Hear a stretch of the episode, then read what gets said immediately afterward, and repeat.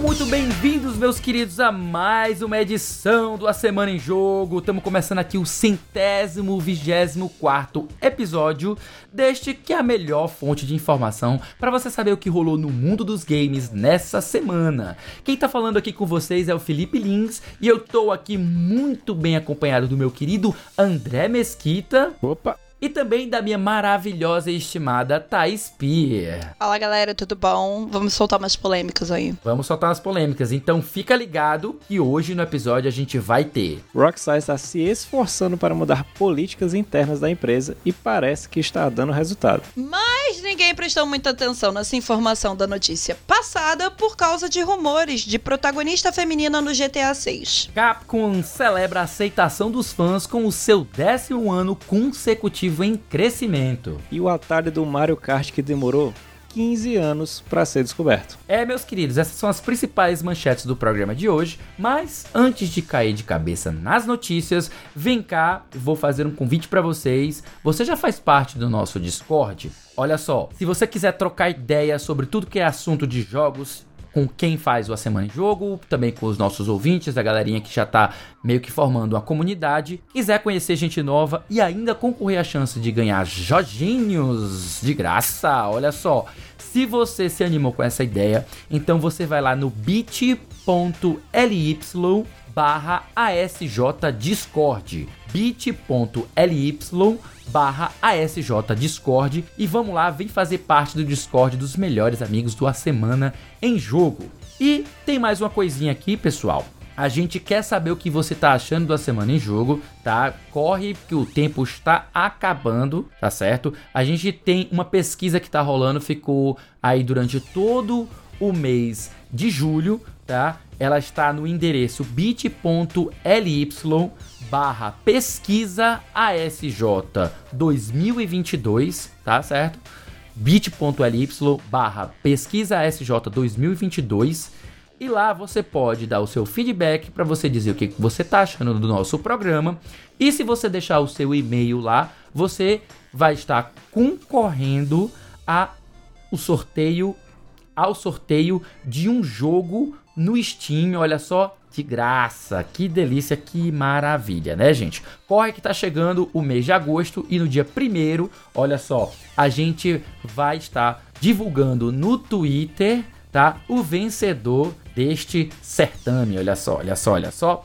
Então é isso, participa aí que a gente tá doido para dar jogo de graça para vocês e claro, ouvir a sua opinião sobre o nosso programa. E tendo feito o jabá desse episódio, meus queridos, Taizinha, Andrezão, Taizão, Andrezinho, como foi essa semana aí de vocês, essa semana em jogo de vocês? O que, que vocês andaram jogando, assistindo, fazendo? Que, que notícias também vocês é assim, podem separar que não entraram pra nossa pauta que chamou a atenção de vocês. Pode ser de qualquer coisa, pode ser do mundo nerd, pode ser do mundo pop. Começar aqui com as damas, começar com a nossa queridíssima Thaís convidada. Você já sabe do que eu vou puxar. A partir do momento que você falou pode ser fora de jogos, a gente tem que falar do evento do ano. O ano nem acabou, Eita. a gente já tá falando do evento do ano. Coasted. Mas antes, deixa eu te responder. Essa semana foi tranquila, tirei meus pontos do queixo. Levei hum. oito pontos no queixo. Eita, nós. É isso, gente. Se hidratem. É, eu tava trabalhando, né? eu tava apresentando o Anime Friends e simplesmente eu passei mais de oito horas sem comer. E tava bebendo pouca água. Então, assim, crianças, se hidratem. É, bebam água. Comam na hora certa. Não façam que nem eu. Não recomendo, mas tô bem. Tirando isso, tô sem tempo pra poder jogar nada. Chegaram Você nos... desmaiou? O que foi que aconteceu? Eu desmaiei, bati, bati com. Eu tava no banheiro. Aí eu bati, pá! Dei um empurradão com Dei uma apagada, tipo, muito rápido. Fui. Aí apaguei, pá, bati com o queixo na pia. Oito pontinhos. É, mas tá Era tudo certo. cerâmica, quebrou a pia, a pia está bem? A pia tá bem. A pia tá bem. Quem não ficou bem sou eu. Eu não consegui apresentar a primeira palestra do dia, apresentei só a segunda, mas tirando isso, tá bem, assim. Se vocês perguntarem se eu tô bem, eu tô bem, entendeu? É, a pia, tá a pia tá lá. É 7x1 todo dia, né? Mas. Ai, Jesus. Falando de polêmica, a gente tem que falar do, do evento do ano, que é o. Eita. A Ku, Kuonks, que é a Unks X sei lá, aquele nome que ninguém Conks, entende. Que... Conks. Primeiro que já tá tudo errado, né? Eu vou resumir aqui em 30 segundos do que tá acontecendo. É um evento que não era pra acontecer, patrocinado por uma empresa que tá mal das pernas e não tá pagando salário. E essa versão muito resumida, se vocês querem, vocês entrem Uhum. lá no Twitter pra poder ver trend, é só colocar a hashtag do evento aí. Mas assim, gente, só mostra uma parada que a gente já conversa há anos e anos. É evento geek não é brincadeira, é evento normal. Apesar do mercado tá crescendo muito e ser um dos mercados mais rentáveis atualmente aqui no Brasil, só ficando atrás de mercado de pet, por incrível que pareça, é, cara, ainda tem muito calote. E tem muita gente que não é profissional trabalhando por trás, por trás dessas organizações. Então, assim, falo com tranquilidade que 50% desses eventos grandes que acontecem é a pessoa que tá por trás. Se você entrar aí nas internets da vida, em alguns sites, você vai ver que a pessoa já teve princípio de falência, tem nome sujo na praça.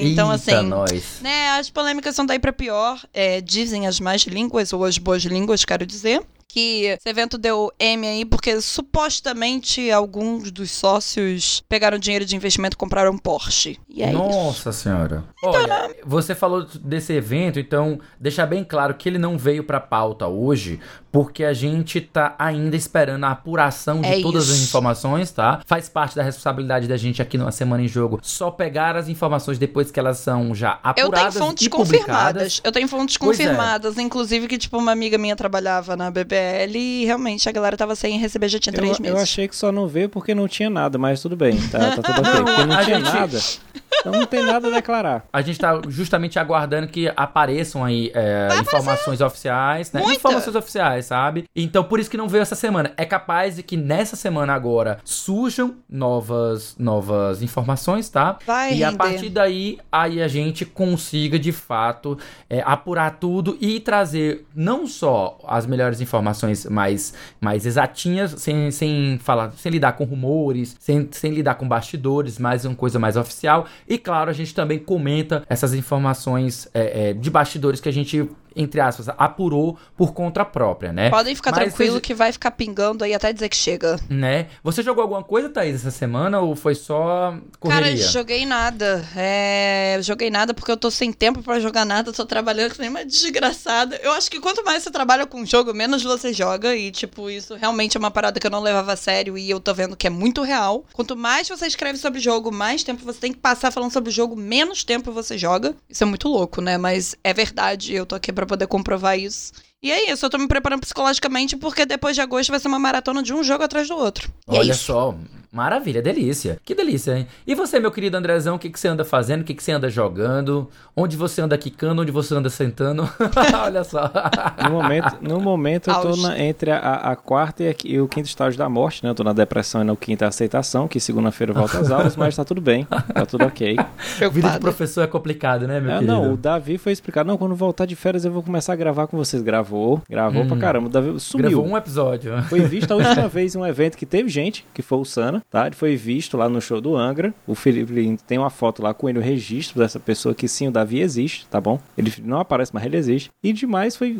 É como a Thay falou. Quanto mais a gente fala sobre o jogo, quanto mais pergunta, eu ainda tava vendo sobre desenrolares da Big, vendo gente comentando sobre. é, outro evento polêmico que ficou perdurando, só que eu queria olhar mais detalhes dele. Essa semana eu tava até. Até indico. Eita. Eu tava ouvindo regras do jogo do Holodeck e foi até legal porque eles estavam Hum. comentando algumas, algumas formas como esse evento vai mudar, que ele já era um evento de, de indies, hoje em dia virou um evento de games, e ele foi comprado Uhum. por outra empresa, no caso do Omelete, como eles querem fazer um evento grande para bater de frente com a BGS, e como eles falam que, cara, a parte mais interessante do evento era justamente os desenvolvedores indies, Exato. e aí eu vou tirar isso de fora. E foi uma discussão, discussões bem legais. Foi até massa, porque teve comentários de, de um outro jornalista que eu esqueci o nome dele no momento, agora eu não conhecia ele, mas um jornalista de games que trouxe bastante pontos interessantes sobre a parte boa do evento. Não só o que a galera tava comentando, né? Mas foi basicamente sobre isso e esperando, como a Thay falou, que vai ter jogo a rodo daqui pro final do ano e eu preciso eu preciso de um banco de horas pra jogar. Só isso, preciso de um banco de horas pra jogar, porque cara, daqui pro final do ano vai ser uma correria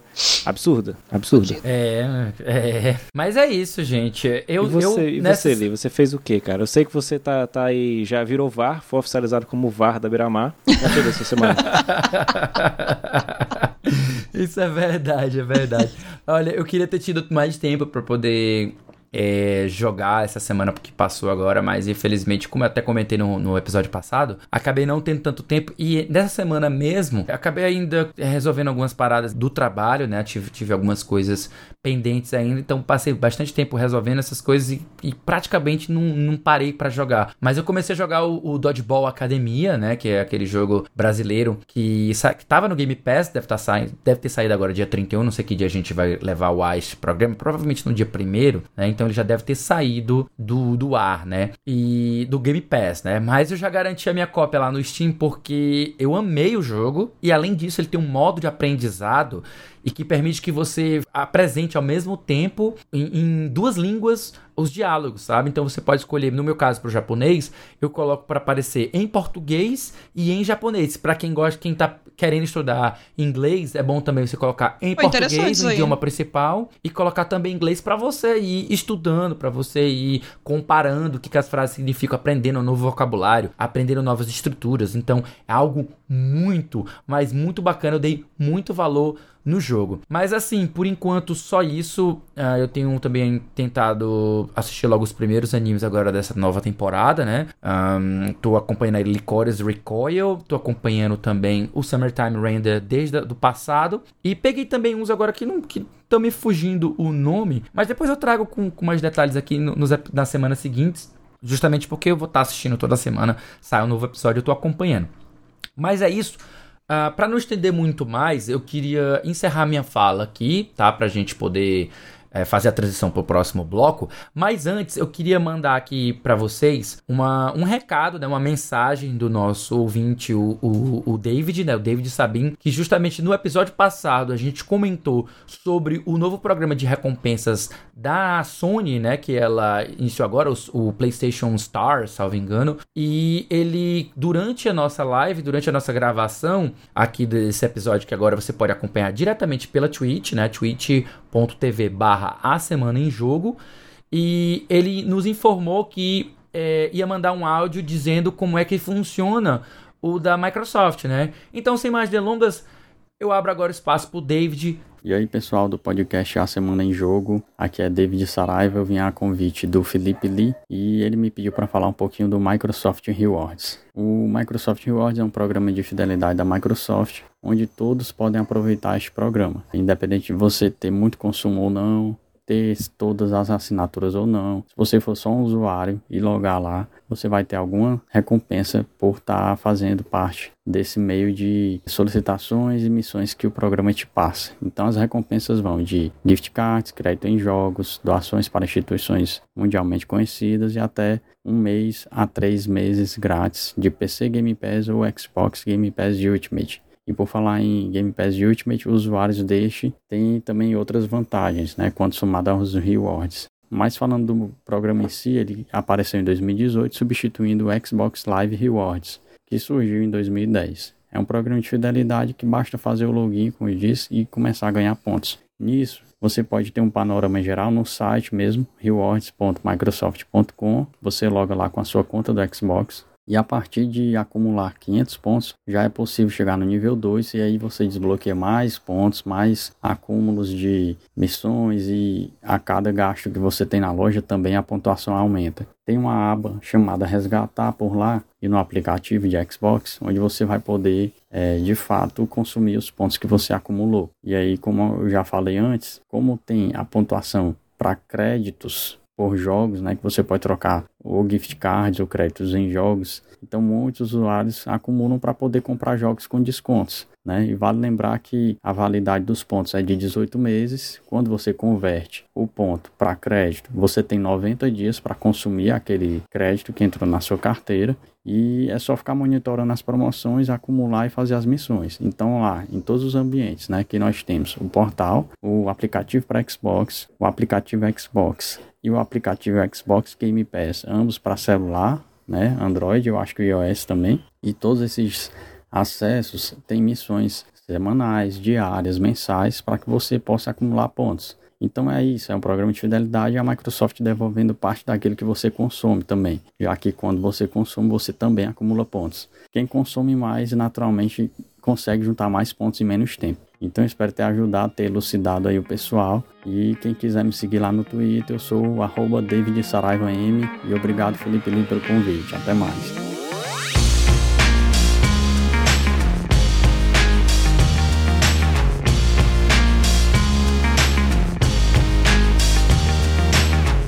Bem, meus queridos, estamos agora vindo para iniciar, por fim, nosso primeiro bloco de notícias do A Semana em Jogo desta semana. Tá, vamos começar com uma notícia. Praticamente esse bloco vai ser dominado pela Rockstar, né? Então, vamos começar aqui com a primeira notícia. Rockstar passa por mudanças de cultura no ambiente de trabalho. Detalha reportagem feita pela Tainá Garcia para o Jovem Nerd. Vou fazer a leitura aqui da notícia para vocês, meus queridos.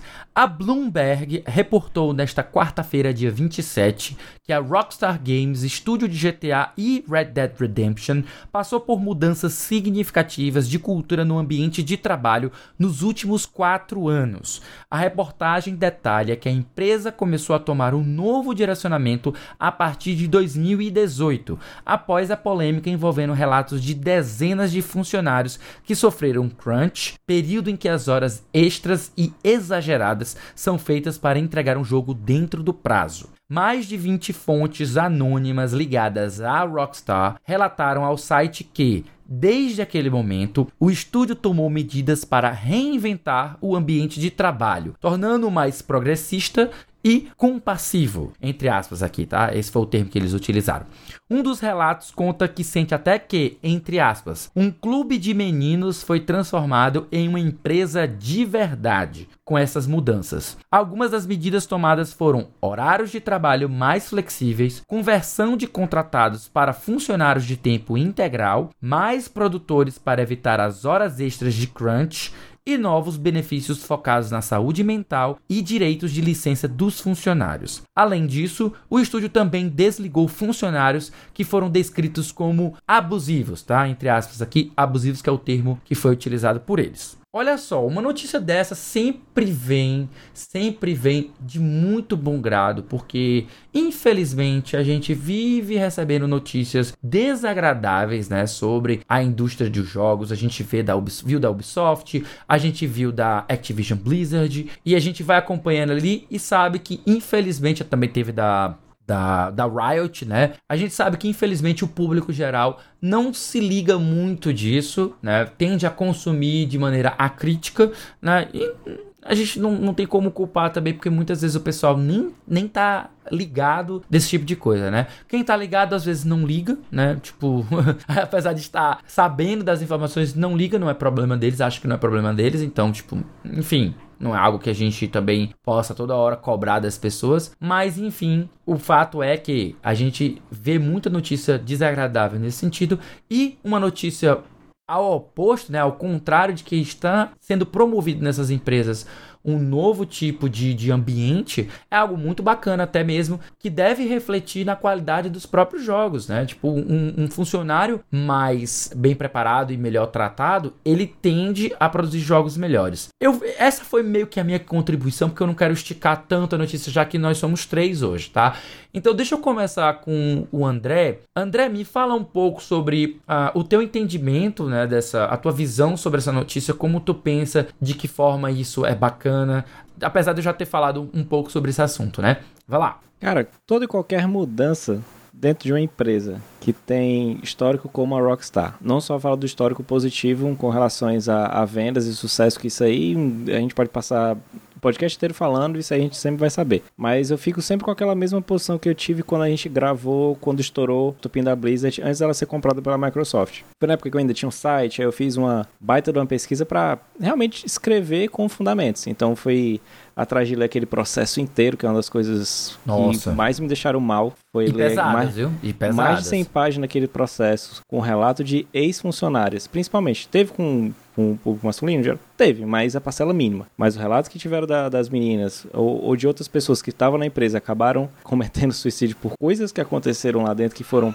pesadíssimas, é terrível. E como você falou, que tipo, às vezes o público geral não leva muito em consideração, eu acho que até também pode até falar sobre isso, é na questão do, do Jornal Games mesmo, cara. A gente vê muita notícia voltada pra jogo tal é revolucionário, caramba, olha as notas do jogo, mas a cobertura no geral da, da indústria é bem pobre. Se você tenta fazer alguma coisa diferente, você não tem. Isso é normal, tá? Isso aí vale para qualquer tipo de, de, de mídia especializada. Se for alguma coisa contra porque todo mundo está querendo consumir naquela hora, você vai ter pouca audiência. Mas eu acho importante terem noticiado isso, né? É, muitas vezes a galera trata só dos escândalos, mas não fala muito sobre as mudanças que estão ocorrendo em alguns estúdios, isso é ótimo, mas é ver para crer que a galera continue realmente indo atrás, entrevistando essas pessoas que estão tentando, lógico que nem todos vão falar porque tem NDA, tá certo, galera? Então ninguém pode estar lá dentro e falar, não, aconteceu isso hoje no meu ambiente de trabalho, a gente tá fazendo isso sobre o jogo. Não, não é. É trabalho, é pesquisa, é ouvir, é fonte, é confirmar se essa história tá acontecendo por, com mais Tomar pessoas. Tomar cuidado né? também para manter o sigilo, né, das fontes. Completamente,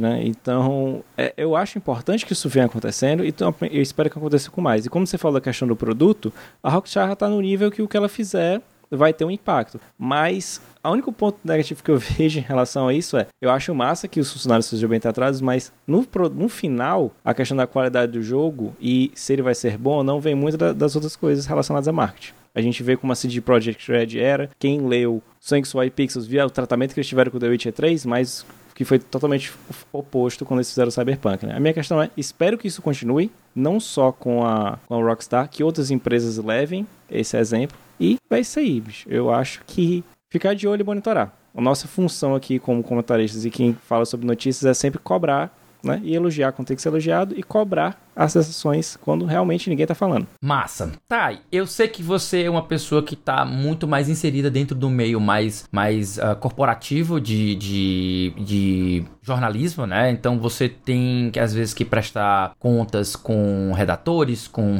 com editores, né? E infelizmente muitas vezes vocês precisam realizar, é, escrever matérias que vocês não ficam muito confortáveis. Como é a tua visão em relação a isso?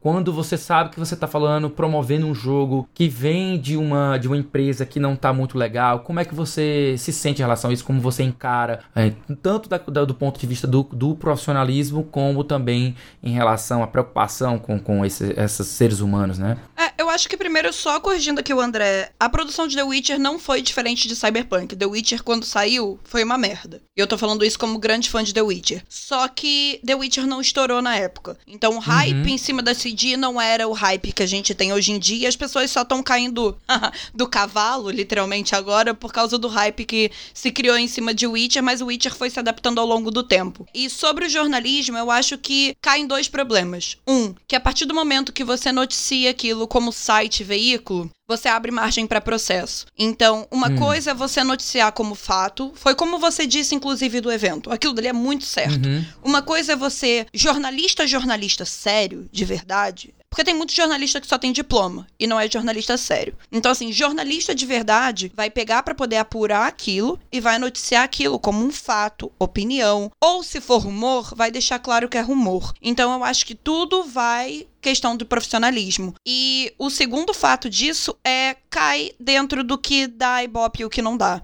Infelizmente, site vive-se de métricas, vive de acesso, então nada mais é do que, por exemplo, você pegar os podcasts que estão saindo agora e fazer shorts em cima daquilo. Você vai pegar, obviamente, o que fomenta. Os cortes, o né? que, exatamente. O que dá audiência para aquilo. Por incrível que pareça, pô, você pega uma matéria para poder noticiar sobre isso. Ai, aconteceu um abuso ou, tipo, algum tipo de assédio dentro de uma empresa. Realmente, vai ser uma notícia clicada, mas assim, será que não é muito muito mais interessante falar que, sei lá, que fulaninho X conseguiu criar um jogo de realidade virtual que modificou trocentos milhões de coisas. Porra, isso é muito mais impactante. Não deveria, mas é muito mais, tipo, palpável e atrativo e leve para uma pessoa querer consumir, por exemplo, em plena segunda ou terça-feira, saca? Então eu acho que não é questão de não ter espaço na mídia. Tem, mas tem dois problemas nisso. Questão de acesso, porque um site não vive sem acesso, então é questão de priorizar e não priorizar.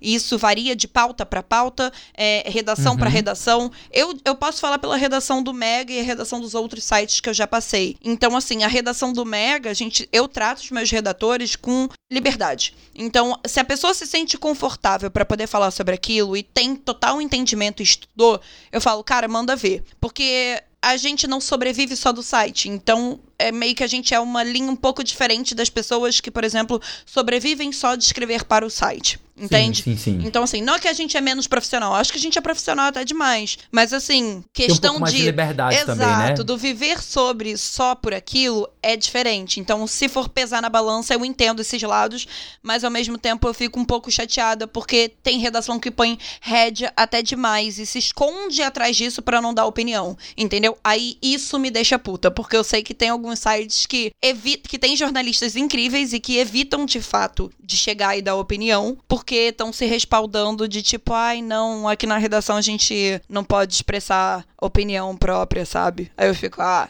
tá com medo, né? Mas aí. É complicado. Então, tendo pego essa, essa dicotomia, eu acho muito importante essa questão de que você levantou da sobrevivência, né? Porque a gente, infelizmente, a gente tem que lembrar que os sites são empresas, né? Então Exato. eles precisam ter anunciantes, eles precisam se manter financeiramente e não dá para eles simplesmente abordarem qualquer coisa e ficar, entre aspas, cutucando e prejudicando o, o, a própria sobrevivência se eles fizerem um trabalho mais investigativo e mais incômodo, digamos assim. Com certeza, então, incomoda. Inf... Incomoda. Nossa, sim, infelizmente tem que se sujeitar a fazer coisas que não se orgulha ou não curte muito, justamente por uma questão de sobrevivência empresarial. Infelizmente, eu tenho que te dar razão nesse ponto. Capitalismo. Mas né? é isso, gente. É, infelizmente, a gente faz, a gente tá inserido no capitalismo, né? A gente tenta ser crítico, tenta ser um pouco mais, mais humano, mas infelizmente tem coisa que aperta, né? Quando a água bate na bunda, como o pessoal gosta de usar essa expressão, infelizmente precisa tomar atitude. Muito bem, gente, vamos então ainda se manter aqui na Rockstar, mas a gente vai sair um pouco da questão empresarial, né? Um pouco da questão corporativa, e a gente vai mudar um pouco mais para notícia relacionada, tá certo? Que é sobre o GTA 6, né? Saíram rumores, né? Então a gente vai a gente vai comentar um pouco do, do de um fato que ocorreu partindo de rumores, tá? Então é um fato para todos os efeitos, tá? A gente não gosta muito de, de, comentar em cima de rumores, mas os rumores geram fatos, geram repercussões e, e, isso a gente pode comentar. Vamos lá. A notícia é: GTA 6 terá múltiplas cidades e protagonista feminina. Notícia escrita pela ou pelo Rudá Dresset, né? Não sei com, não sei se se trata de homem ou mulher, né? Esse nome parece bem uh, unissex, né? Então eles escreveram para IGN Brasil, tá? Então eu vou fazer a leitura aqui rapidinho para a gente entender o que, que se trata. O jornalista e insider Jason Schreier divulgou algumas novidades em relação a GTA 6 nesta quarta-feira, dia 27. Além, é claro, né, do que a gente já viu sobre a questão empresarial, né, gente? Vamos lá. E também sobre a operação da Rockstar. As informações são do site Bloomberg. Originalmente, o nome provisório de GTA 6 era Project Americas. E o game se estenderia entre a América do Norte e Sul. Esse projeto já foi descartado e, aparentemente, o jogo se passará em Vice City e áreas ao redor. Além disso, segundo a reportagem do Bloomberg, o diretor o título da Rockstar contará com dois protagonistas, sendo um deles ou uma delas a primeira protagonista mulher da franquia. Segundo a reportagem, o desenvolvimento de GTA 6 está mais lento do que o previsto os atrasos estão relacionados à pandemia e também a essa mudança de estrutura operacional na Rockstar, que a gente comentou na notícia passada, né? O jogo sofreu uma redução do seu tamanho, sendo que inicialmente GTA 6 foi planejado para ser o maior jogo da série. O mundo do game incluía grandes partes da América do Norte e do Sul, mas já na versão atual o mapa foi reduzido a Vice City, que é uma Miami fictícia, tá, gente? E seus arredores. Vamos lá, não sei quão vocês são, são fãs ou acompanham GTA. Na verdade, eu sei, mas vamos lá. Fazer da sonsa. Fazendo a sonsa. Fazendo a sonsa. Tá aí, como você vê, é, assim, antes de qualquer coisa, a gente recebeu aí muitos informes, a gente viu aí nas redes sociais, muito bafafá, em alguns grupos também mais, entre aspas, conservadores, né? A gente viu muito bafafá sobre a, essa notícia que, na verdade, ela fala sobre bastidores, então vamos encarar todo mundo como um rumor, tá? A melhor Ah, forma que a gente melhor, tem é, é encarar, com, é encarar desse modo com um rumor. Então, nessa vibe, esse rumor já causa esse impacto né, nas redes sociais, nos grupos de discussões, em que já temos algumas reações a essa possibilidade de termos uma protagonista feminina. Existe, obviamente, como sempre, um monte de gente mais reacionária, para usar um termo mais neutro e não tão agressivo, em relação a essa notícia. Como é que vocês encaram essa reação? Começar pela Thay. É, Pode soltar os cachorros aqui, a gente tá livre aqui, tá? Mas cuidado com o tempo que a gente tem. Não, fica um tranquilo. limite de tempo, Você tá sucinta. Tá certo, pois manda aí a tua letra, Thaís. Gamer não gosta de mulher, né? Eu acho que é isso. Eu acho que é a frase clássica que eu acho que gamer não gosta de mulher ou não conhece mulher, porque é tanto ódio em volta de mulher que eu não. O que, que eu Não faz sentido pensar? mesmo, não. né?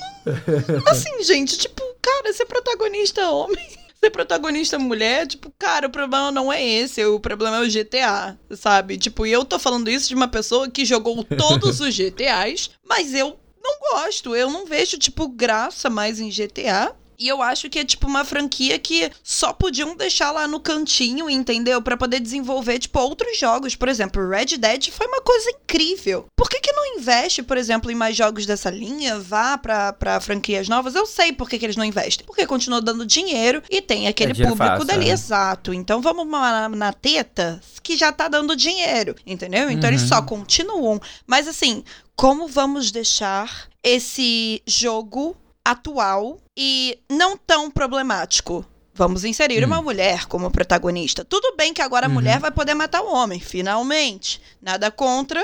Inclusive tem amigos que são, todo respeito.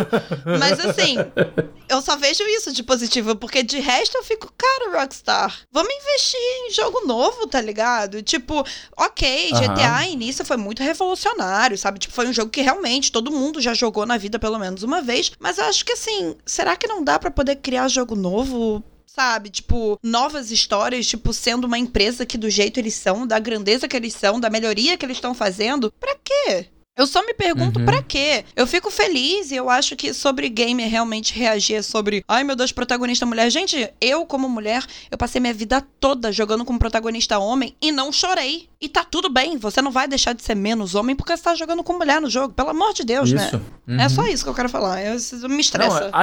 Eu achei essa sua, a sua finalização perfeita. Tipo, mulheres jogam há, milhares de. milhares de anos. Milhares, quase isso, é, é- é histórico, pré-histórico, jurássico. Histórico, né? Jurássico, né? Há décadas, há décadas que o público feminino se sujeita a jogar com personagens masculinos e, tipo, nunca houve um problema, entre aspas, né? A- a- É claro que é sempre bom a gente Sim. ter representação nos jogos que a gente pode fazer customização dos personagens. Sempre é legal ter essa representação e tal. Uhum. Mas é, mudar os ares, adotar protagonistas femininos, adotar protagonistas LGBT, não vai causar mal nenhum, assim vai. como personagens masculinos. É só você tá dando uma variedade e mudando um pouco a questão do protagonista. São novas histórias a serem contadas, são novas ah, ah, ambientes. Tipo assim, porque quando você pega o, o, o mundo feminino, o mundo LGBT, e eles são riquíssimos em histórias, em experiências que, que vão além do que as experiências que o, o, o, homem hétero costuma ter, óbvio. ah, não tô dizendo que o microcosmo, o universo masculino, não seja já rico e Sim. variado o suficiente para você extrair altas histórias. Mas claro, quando você tem coisas que são específicas do público feminino, do, ou, ou, da verdade do demográfico feminino e do demográfico LGBT, Uhum. a gente tem uma riqueza plural muito maior, né? Exato. André, o que, que você me fala sobre essa notícia, sobre os seus sentimentos em relação tanto à expectativa de você ter um, um GTA novo com protagonista feminina, também em relação a, a esse, essa reação que a gente vê do público? O que, você pode nos contar sobre isso? Sobre a personagem feminina, faz tempo, né? Poxa, faltando, né, o, o Rockstar? O Ah, é? mesmo tanto de tempo que tá aí com o GTA V rolando há gerações, Falta esse tipo de, de representatividade nos jogos. Mas é como a Thay falou, cara, eu, não, eu deixei de ser público do GTA quando lançou o GTA V. Eu joguei 3 horas do GTA V, olhei, cara, o André de 15 anos ia gostar desse jogo. O André de 23 não curte mais esse tipo de piada, esse tipo de abordagem. Eu acho que para mim não cabe mais. Jogos como LA Noir, jogos como Red Dead Redemption, aceito, coloca na minha frente que eu vou devorar todos. São propostas bem mais interessantes, são jogos que eles abordam bem mais coisas para ser feito além de, olha que massa, eu posso chegar dando tiro em todo mundo aqui na rua. Caramba, uhum. não, eu não vejo esse tipo de coisa mais falando, dá dinheiro? Dá dinheiro. Não é à toa, como a Tata estava até falando, cara, por que, que eu vou parar de.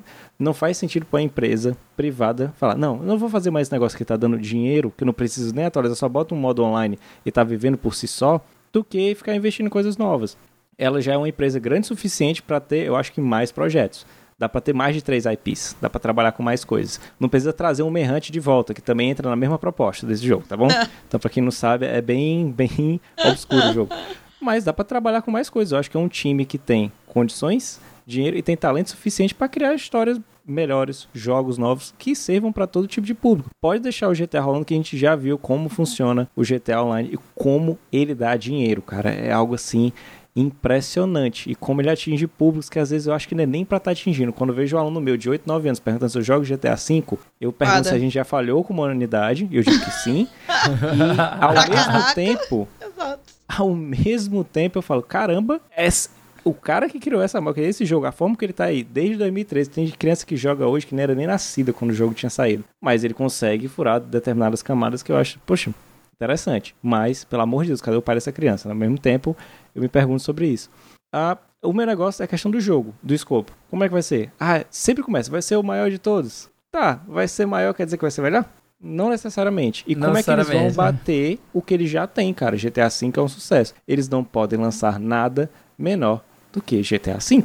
É. Então, é, é se trabalhar e fazer. É diferente do Red Dead. Red Dead demorou dois?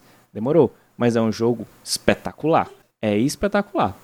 Então, assim, ele conseguiu superar as expectativas que eu tinha medo. Ou como qualquer um que tinha medo aqui quando jogou o primeiro Red Dead. Falou, cara, vamos fazer algo melhor do que isso. E aí ela foi lá e mostrou que ela consegue fazer. Então a expectativa é, como é que vai ser esse tipo de jogo? Se continuar na mesma pegada, eu vou continuar cedo o público. Não, não curto GTA. Mas é esperar para ver.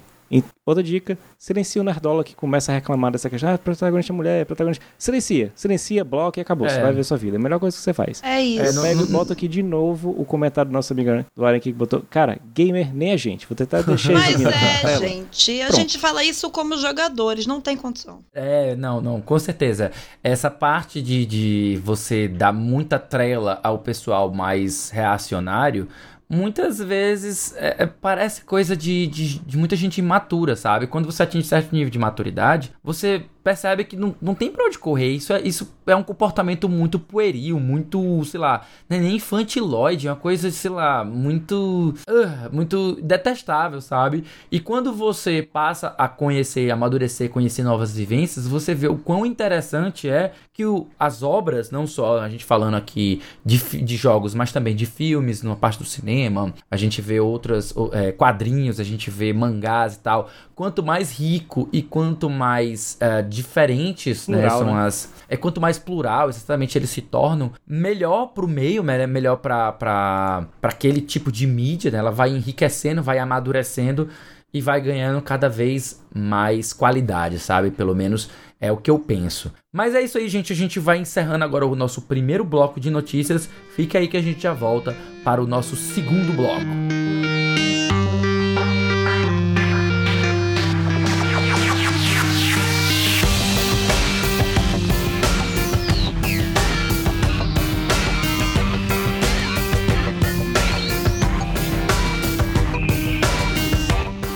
Bem-vindos de volta, meu querido André, minha querida Thay, queridos ouvintes. Estamos agora de volta para o nosso segundo bloco de notícias. Vamos lá falar sobre uma, uma, uma, notícia um pouco diferente, mais positiva, né? Então, então, vamos lá. A Capcom prevê décimo ano consecutivo de crescimento. Notícia que não foi assinada por nenhum jornalista em específico lá da Outer Space, né? Do, do, do site Outer Space. Salve engano, ele é da UOL. É, não, não, tenho certeza, acho que é da UOL, né, gente? É da UOL. Me confirma aí. Acho da que é da né? Muito bem, vou fazer aqui a leitura da notícia para vocês.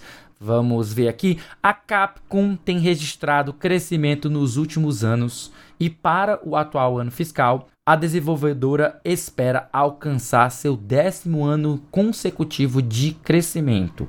O otimismo da Capcom se mantém mesmo com a queda das vendas e, consequentemente, em sua receita no segundo trimestre deste ano, comparado com o mesmo período de 2021. De acordo com o relatório da Capcom, no período de três meses terminados em 30 de junho, que é o segundo trimestre, né, o segundo trimestre, as vendas caíram em 47,9% com um faturamento em 25.232 milhões de ienes e a receita líquida registrou queda de 48,9%, cerca de 12.061 milhões, 12.061 milhões de ienes. É muito zero, gente. É muito Perdão aqui por, essa, por esses números complicados, tá? E é uma queda ano a ano, sabe? A Capcom atribui essa baixa à ausência de um grande lançamento agora em 2022. Tá?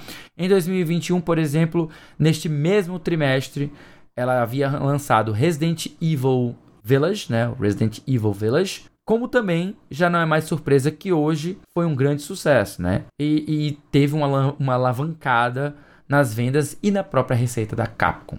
Entretanto, né, gente, a gente sabe que a Capcom está nessa maré de crescimento, tomando boas decisões. Tem a gente pode destacar que ela ter se focado primariamente no mercado de PCs, né? Então aí ela tem tido um resultado muito bom nos PCs.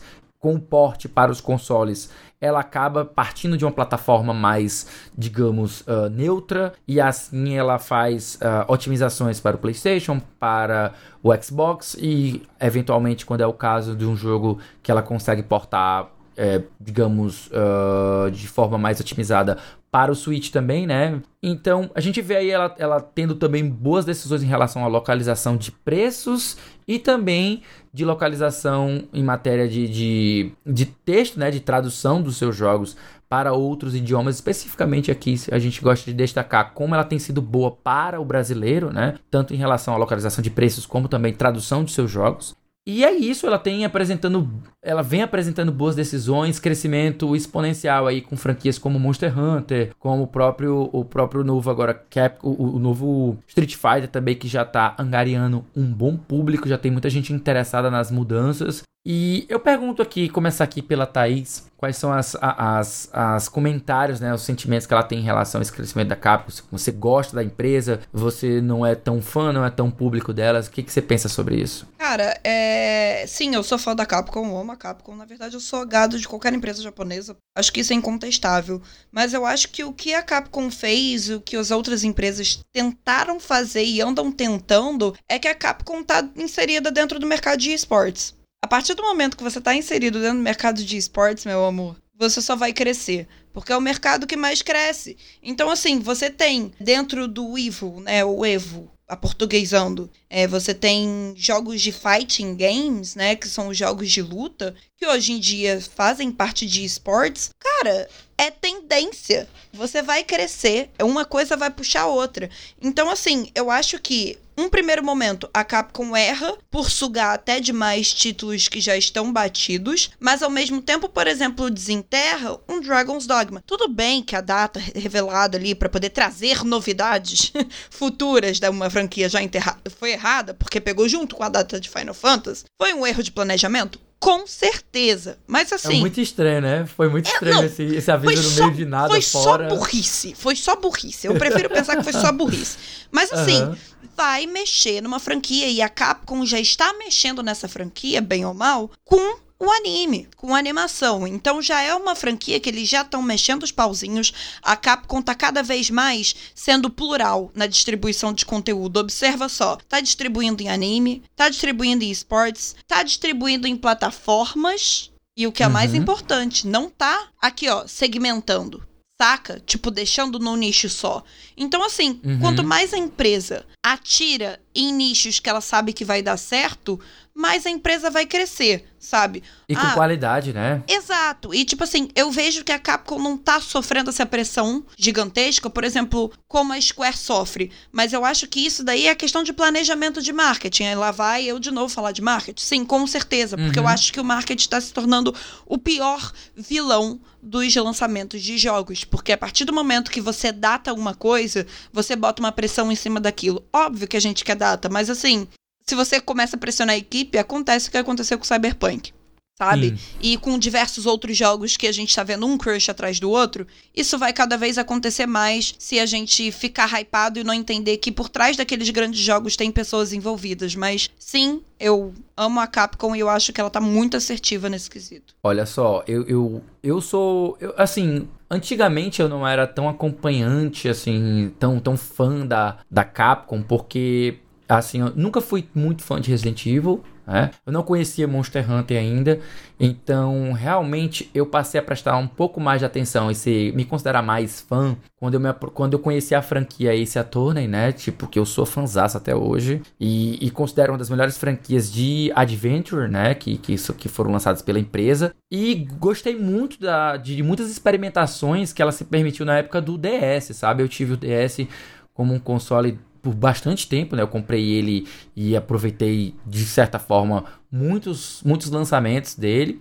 e acabei me afeiçoando a muitas coisas que a própria Capcom lançou. Tem o, o- aquele do que é o Ghost Trick também, que é um jogo de adventure muito criativo que ela lançou. Então, eu gosto bastante quando ela lança jogos fora da sua do, do seu da sua zona de conforto, sabe? Porque se vo- você for pensar a zona de conforto da Capcom, sempre foi ah, Resident Evil e Street Fighter, né? Posteriormente, quando, ela, quando eu comecei a conhecer mais a franquia de Monster Hunter, um pouco antes, inclusive, dele conquistar mais espaço e se tornar mais ah, de maior sucesso no Ocidente, sabe? Então eu acabei me tornando um, um, um- um fã maior da Capcom, não só das suas franquias como Monster Hunter e, e Ace Attorney, né? Mas também passei a respeitar um pouco mais o que ela tem feito com Resident Evil, o que ela tem feito com Street Fighter, especialmente agora que ela anunciou mudanças consideráveis que estão indo no caminho do que os fãs pediram e que não gostaram do Street Fighter V, né? Então vamos ver aí como é que ela vai eh, se sair, né, no fim das contas. Puta, Okami. Eu- eu tenho- Desculpa te cortar. É, eu- Okami é amor da minha vida. Nossa, não, Okami, esquece. né? Pelo amor de Deus, eu só. Desculpa, desculpa, pelo amor de Deus te cortar ali. Mas assim, Okami, puta que Okami pariu. não, velho. Okami é tudo Okami pra é- mim. Okami esquece. Desculpa te cortar de Sim, novo ali, mas sim. é Okami. A- a- Aqui, o David, ele mencionou também o, o- aqui no, no- no nosso chat, ele mencionou o Zack and Week, né, que é um jogo que saiu para o Wii, de Adventure Point and Click, também muito bacana, muito legal. E, enfim, eu gosto sempre desses jogos menores da Capcom e gosto como ela tem adotado aqui no Brasil uma precificação diferenciada, né? Ela teve que aumentar os seus preços recentemente, mas ainda você vê que um lançamento dela tá saindo a 180 reais, enquanto o, os outras empresas lançam a 300, 350. Isso, Porra. isso é, é- é um negócio muito diferente, cara. É, é- tem que respeitar, velho. A gente tem que respeitar. Mas você, André, o que, que você tem ah, ah, a nos dizer sobre ah, esse crescimento da Capcom? Como você tem visto isso acontecer? De, você vê isso como um reflexo de boas decisões? ah, ou, ou, ou por, por ela ter fortalecido suas franquias principais? Como é que você vê essa, esse crescimento dela? Ó, eu voltei aqui pro Resident Evil só pra deixar claro porque eu não sou fã, nunca joguei Resident Evil, desconheço essa franquia, essa nada da capa, não conheço. Não, brincadeira, mas é o, eu vou pegar o que a Tá aí começou falando no comentário quando ela falou da Rockstar. Cara, não é um time tão grande, por que, que a gente não faz novos IPs? É o que a Capcom faz. Ela tem segmentos diferentes, tem jogos diferentes para públicos diferentes. E quando ela fala no esportes, foi um ponto que eu até achei que na sétima geração, que ela caiu muito, ela caiu muito, tanto o nível dela como empresa, quanto qualidade de jogos. Cara, Resident Evil, ela conseguiu perder, não perder dinheiro, mas ela conseguiu transformar Resident Evil naquilo que foi Resident Evil 6. E o ressurgimento da Capcom vem muito da forma como ela trabalhou as grandes franquias delas na oitava geração e como ela vem trabalhando agora na nona. Quando eu vi que ela colocou Street Fighter V exclusivo de PlayStation 4 na época e 5 pela retrocompatibilidade e PC, eu fiquei, hum, será que não vai dar certo? Mas o crescimento, como até falou, do mercado de esportes, cara, ele traz qualquer tipo de jogo. E não, ela vendo isso, ela fez o que com Street Fighter 6? Multiplataforma. Pronto, acabou. Ela entende que essa franquia a galera joga, são jogos japoneses? Sim, grande parte do público que ainda valor isso são quem tem esse tipo, é, são as pessoas que têm esses consoles, né?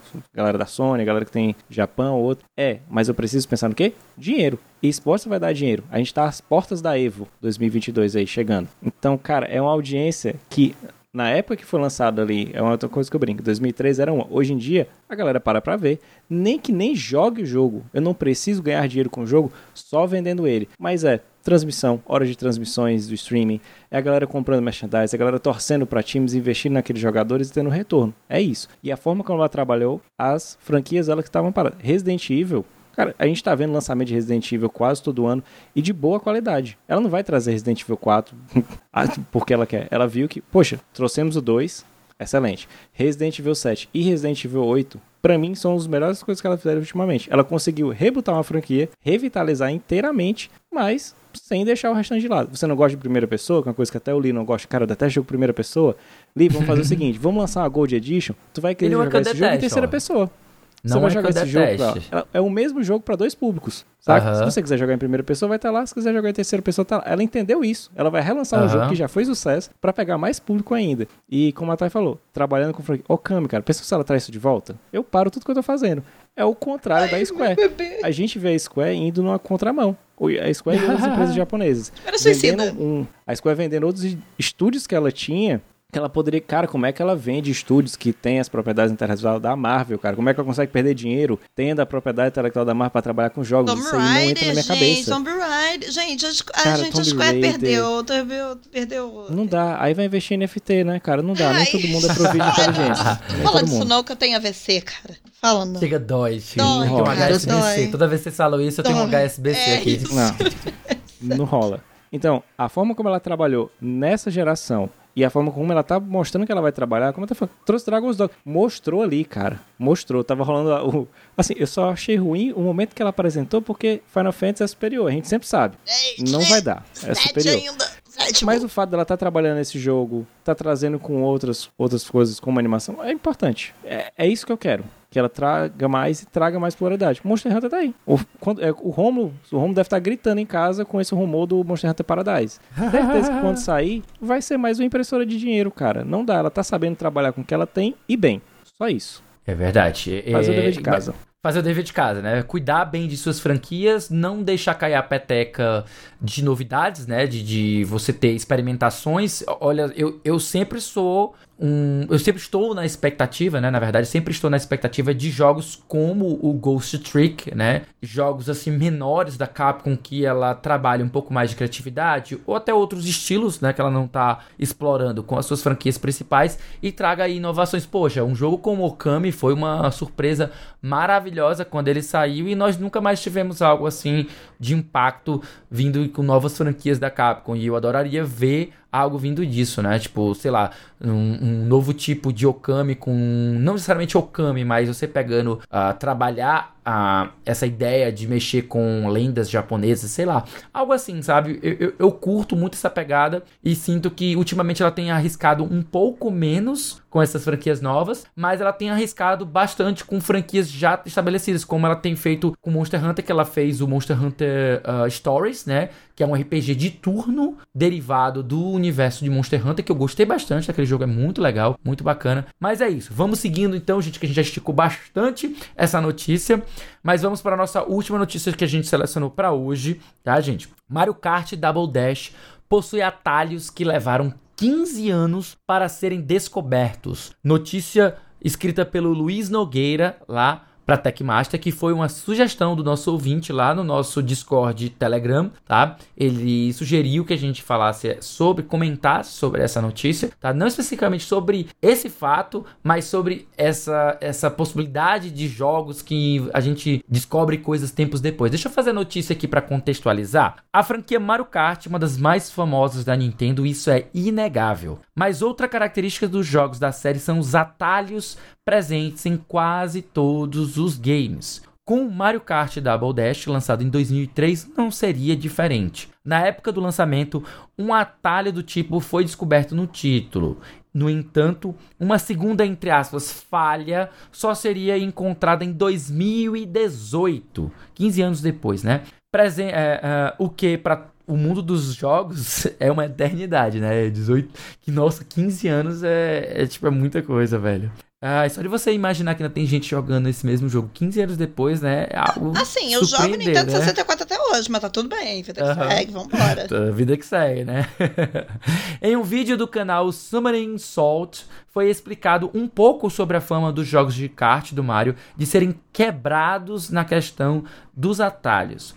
O interessante aqui é o trabalho de toda a comunidade que se desdobra para encontrar essas possibilidades, principalmente os speedrunners. Com a descoberta em 2018, muitos outros jogadores se empenharam para encontrar mais falhas nos percursos, o que ocasionou algumas outras revelações interessantes acerca de formas de economizar tempos nos circuitos do game. Essa notícia que a gente trouxe mais como ilustração, tá? Ela saiu essa semana, então ela é mais como ilustração sobre esse tipo de, de, de evento que acontece periodicamente, não só com a franquia Mario Kart, mas com outros jogos, que os speedrunners vão encontrando formas de pegar atalho, ou até descobrem ah, salas, coisas que não eram eh, de conhecimento público na época do lançamento do jogo.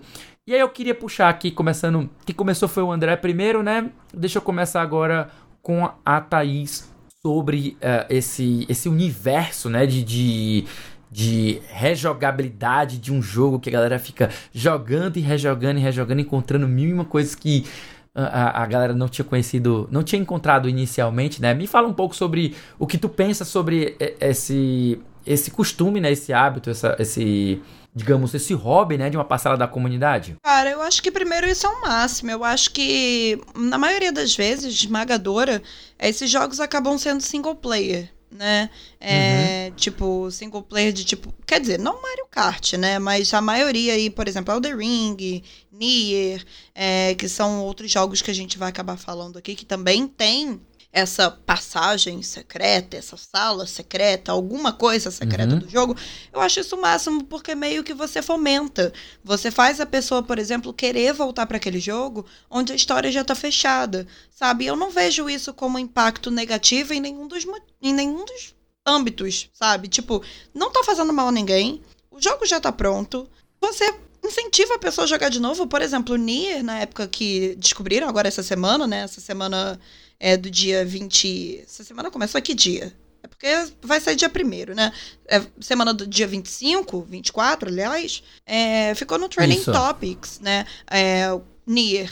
Tipo, o criador até falou, pô, vocês acharam essa sala, tipo, essa sala depois de tempos, sabe? E era uma sala secreta, eu acho isso legal, porque o nome novamente ficou no Training Topics, ainda mais hoje, que a gente conversa tudo por rede social, e rede social muda, inclusive, estratégia de lançamento de jogo. Cara, eu não, eu não vejo ponto negativo nisso, não. Eu acho isso o máximo. Sou super a favor. E gera história muito engraçada, gera matéria, gera tudo, gera conteúdo. Então, assim, por mais salinhas secretas e coisas pra gente fuxicar no jogo, eu tô aberta.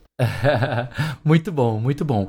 É, um dia desses, agora recentemente, eu vi um vídeo de Hum. um site que eu gosto muito, de, um- de um, de um canal né, no YouTube que eu gosto muito, que eu vou colocar aqui na tela pra vocês, que é o Core A Gaming, tá? É o Core A Gaming, vou botar aqui pra vocês, tá certo? Esse, eu já botei o link do vídeo em específico que eu tô falando, que ele fala sobre os dois tipos de jogadores, né? Two types of gamers. Aí ele fala sobre os honers e sobre os Innovators. E é bem bacana que ele vai explorar dentro do microcosmo de jogos de luta, tá? Mas você pode ampliar isso para todos os tipos de jogos, tá? Em que você tem jogos tem pessoas que gostam de inovação, que gostam de experimentar um jogo e aí depois passa para outro e gostam de, de variar, né? E tem os honors, que são aqueles jogadores que gostam de pegar um jogo e esmiuçar e aperfeiçoar, te extrair tudo que eles podem tirar e, e eles nunca parecem estar satisfeitos, como por exemplo, tem gente que joga Civilization 2 até hoje, só pra vocês terem uma ideia da- das, das histórias que a gente tem pra contar aí, né? Tem gente, tem, tem eu ouvi a história um dia desse de um cara que já estava há 20 anos numa, numa mesma partida de Civilization em que ele deixa as coisas acontecerem, que o mundo vai ficando cada vez mais complexo. É um negócio muito bacana esse tipo de coisa que você vê na comunidade, nessas histórias que surgem né? Tipo, é, é o lado bom do, do, do, do, universo dos jogos, né? Tipo, a gente sabe que a gente, a gente tira onda que gamer nem a gente e tal, no sentido de que a gente fica. É, é, é, é sempre bom esclarecer, né, gente? Não se trata, não se trata de um preconceito com as pessoas que gostam de videogame, mas como a gente tem visto atitudes de jogadores, né, de, de gamers, que, que são muito negativas, que são muito perniciosas, né, tóxicas, mas o universo dos jogos não se limita só a essa galerinha chata, essa galerinha é, mais irritante, né? Mais tóxica, mas também tem muita coisa bacana, muita história bacana vindo aí de pessoas que são dedicadas aos jogos e não a ficar é, sendo chatas em relação às mudanças, sabe? E aí eu te pergunto, André, que tipo de jogador você é? Você, você é um honor? Você é um innovator? Você vê valor nesse tipo de, de, de exploração dos jogos? Me conta um pouco sobre a tua experiência, não só como jogador, né? Mas em relação a, a toda essa, essa comunidade, esse, esse costume que os jogadores têm. Eu vou levar em consideração o que meu colega desenvolvedor, o Ítalo, que é da, daqui do Ceará, inclusive ele brinca, eu sou um cara que fica procurando bug nos jogos. Porque, é. pra quem acompanha as lives que eu faço, eu fico rodando. Tem, assim, tem a linha, siga a linha reta pra você chegar ao objetivo. Não, eu dou voltas e voltas, vou procurando tudo, fico. Cara, como é que o cara pensa nesse detalhe do jogo, né? É a minha, a minha maneira de jogar. Mas uhum. eu levo em consideração isso que a Thay falou do, do buzz, né? Hoje a gente tem rede uhum. social, então isso viraliza muito mais. E é um jogo recentemente novo, ele tá aí, foi cinco anos depois do seu, do seu lançamento que a gente descobriu esse quarto secreto. Eu lembro porque eu vi que marcaram a Yu, aí eu começou a comentar, e quando eu fui clicar pra ver o trem de já top, tava, eu caramba, já, aham, aham, tá ligado? de novo. Eu, aí eu fiquei. A sorte que eu tinha visto o Twitter, né? Porque se eu tivesse visto no Trend Tops, eu pensei. Twitter pra esse tipo de se coisa. Se eu tivesse visto direto no Trend Tops em Nia, eu perguntei, foi o que o Yokotaro falou, cara? Que foi falou que esse maluco merda. falou? Mas falou merda. Falou merda. Ou ele falou que a continuação do Nia vai ser por, sei lá, por cartão postal, porque ele é louco, né? Ele bota não, ele peça é. de teatro como canon, ele bota o outro jogo assim. Mas foi bacana. E essa questão do Mario Kart é legal. E tem diversos outros jogos. Semana passada a gente falou do, do John Romero voltando aos jogos que foi um dos criadores do Doom. Doom tinha isso, acho que até em 2018, que eles descobriram um quarto secreto que levava o cara pro inimigo. Aí ele foi lá e comentou: Caramba, cara, tu conseguiu achar isso aqui 20 e poucos anos depois do lançamento do jogo. Realmente, é, é uma brincadeira. Se eu fosse desenvolvedor, eu falar, cara, tu não tinha o que fazer, não, mas é uma parada massa. Às vezes você esconde e o jogador vai lá e acha. Então, são, são pequenos detalhes nos jogos que mantêm eles vivos. Castlevania tem muito isso. Eu lembro que no auge de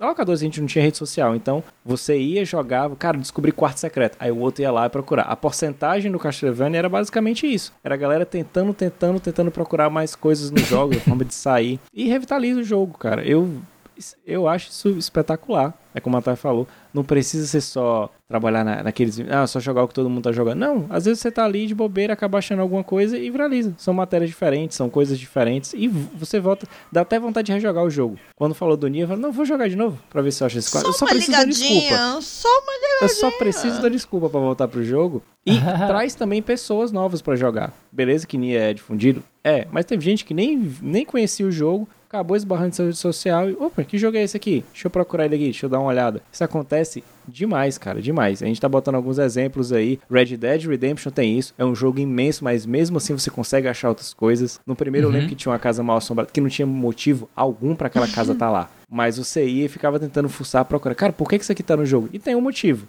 Ninguém jogou aquilo ali à toa.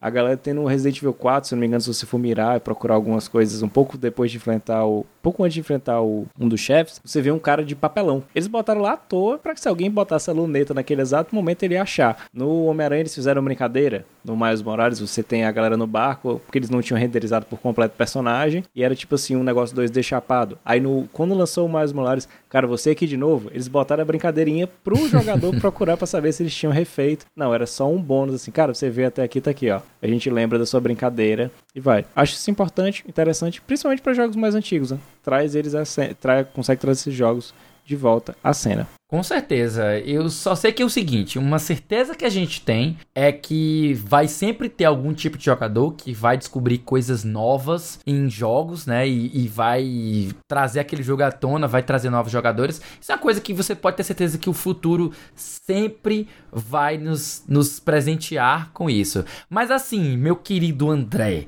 se eu não quiser falar de futuro, mas eu quiser falar agora do presente, tá? Agora essa semana, se eu quiser saber o que vai sair de jogo bacana essa semana, o que, que eu faço? Ah, meu amigo, você não precisa procurar quarto secreto, você não precisa procurar lista secreta, wishlist, nem nada. É só você se ligar os lançamentos da semana que a galera aqui da Semana em Jogo trouxe para você. Chega aí.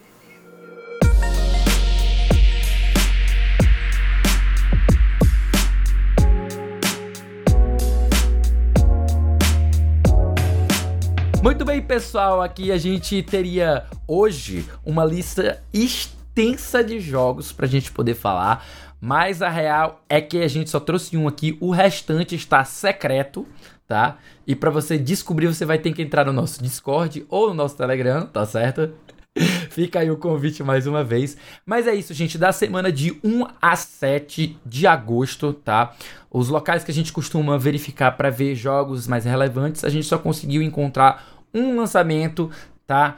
Que a gente separou para vocês, que nem essas coisas todas também. É um jogo de esporte e de corrida chamado Turbo Golf Racing. Olha só que inusitado, né? O jogo que tá saindo aí no dia 4 de agosto para Xbox Series X, para Xbox One e para PC. Mais uma coisa é certa, meus queridos, a gente não só tem isso, mas a gente tem um monte de conteúdo extra que é produzido aqui pelo nosso quinteto, sexteto, nem sei mais quantas pessoas agora compõem o A Semana em Jogo. Mas é certo que. Toda sexta-feira tem episódio novo do Vale a Pena Jogar com o nosso queridão, o Davi Bacon, trazendo um review de um jogo que ele acabou de zerar. De segunda a sexta você pode acompanhar o arroba BEDabu na Twitch a partir das 18 horas para jogar Destiny e outros jogos bem diferentes ali com ele. Só acessar twitch.tv barra BEDabu. Lá no Spotify você encontra um monte de conteúdo produzido pela galera do Cast Potion, o podcast com aquele já conhecido papo catedrático sobre videogames. E você pode acompanhar também mensalmente as lives, podcast e demais produção de conteúdo do nosso queridíssimo Lee, em conjunto com a galera do Memória Random. Só buscar por Memória Random, tá? Com M, tá? RAM, de dar Memória RAM, com M, nas plataformas de podcast, Twitch, YouTube, onde você for, procura que vai ter conteúdo da galera lá.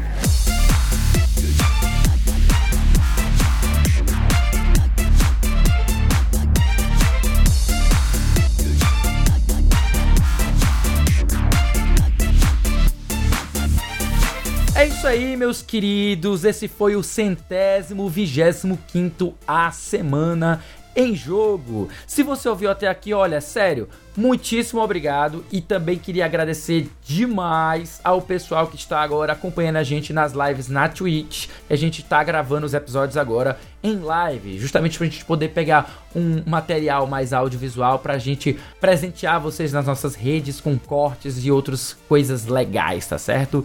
Muitíssimo obrigado de coração. E se você gostou do episódio, assina aí o feed do nosso cast e fica ligado que semana que vem tem mais. Antes da gente encerrar o cast, a gente deixa aqui também nosso muito obrigado ao pessoal do Jovem Nerd, da Adrenaline, do Tech Masters e da Higiene Brasil, claro, pelas notícias lidas nesta edição do cast. A gente também agradece muito a presença da nossa queridíssima, estimadíssima Thais Pier, poderosa dona da porra toda, que tá em todo lugar, a mulher não para, a mulher disparou, é, nossa. Tá foda, gente. Mais energia do que ela, eu desconheço. Oh, não recomendo tanta energia que aqui desmaiou até bater o queixo, mas tá tudo bem, Exatamente. gente. É, se hidratem. Mas tá tudo bem. se hidratem, né?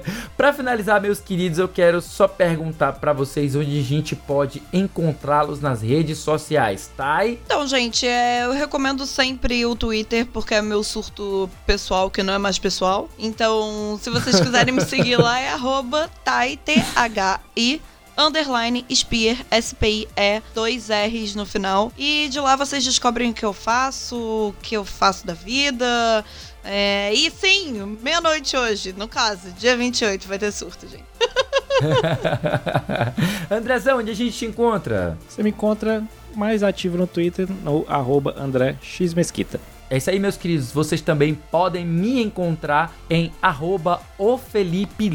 E é isso. A gente vai ficando por aqui. Muito obrigado, pessoal. Eu mesmo, eu aqui, eu já tô sem mana, mas não tem problema. A gente se vê na próxima semana.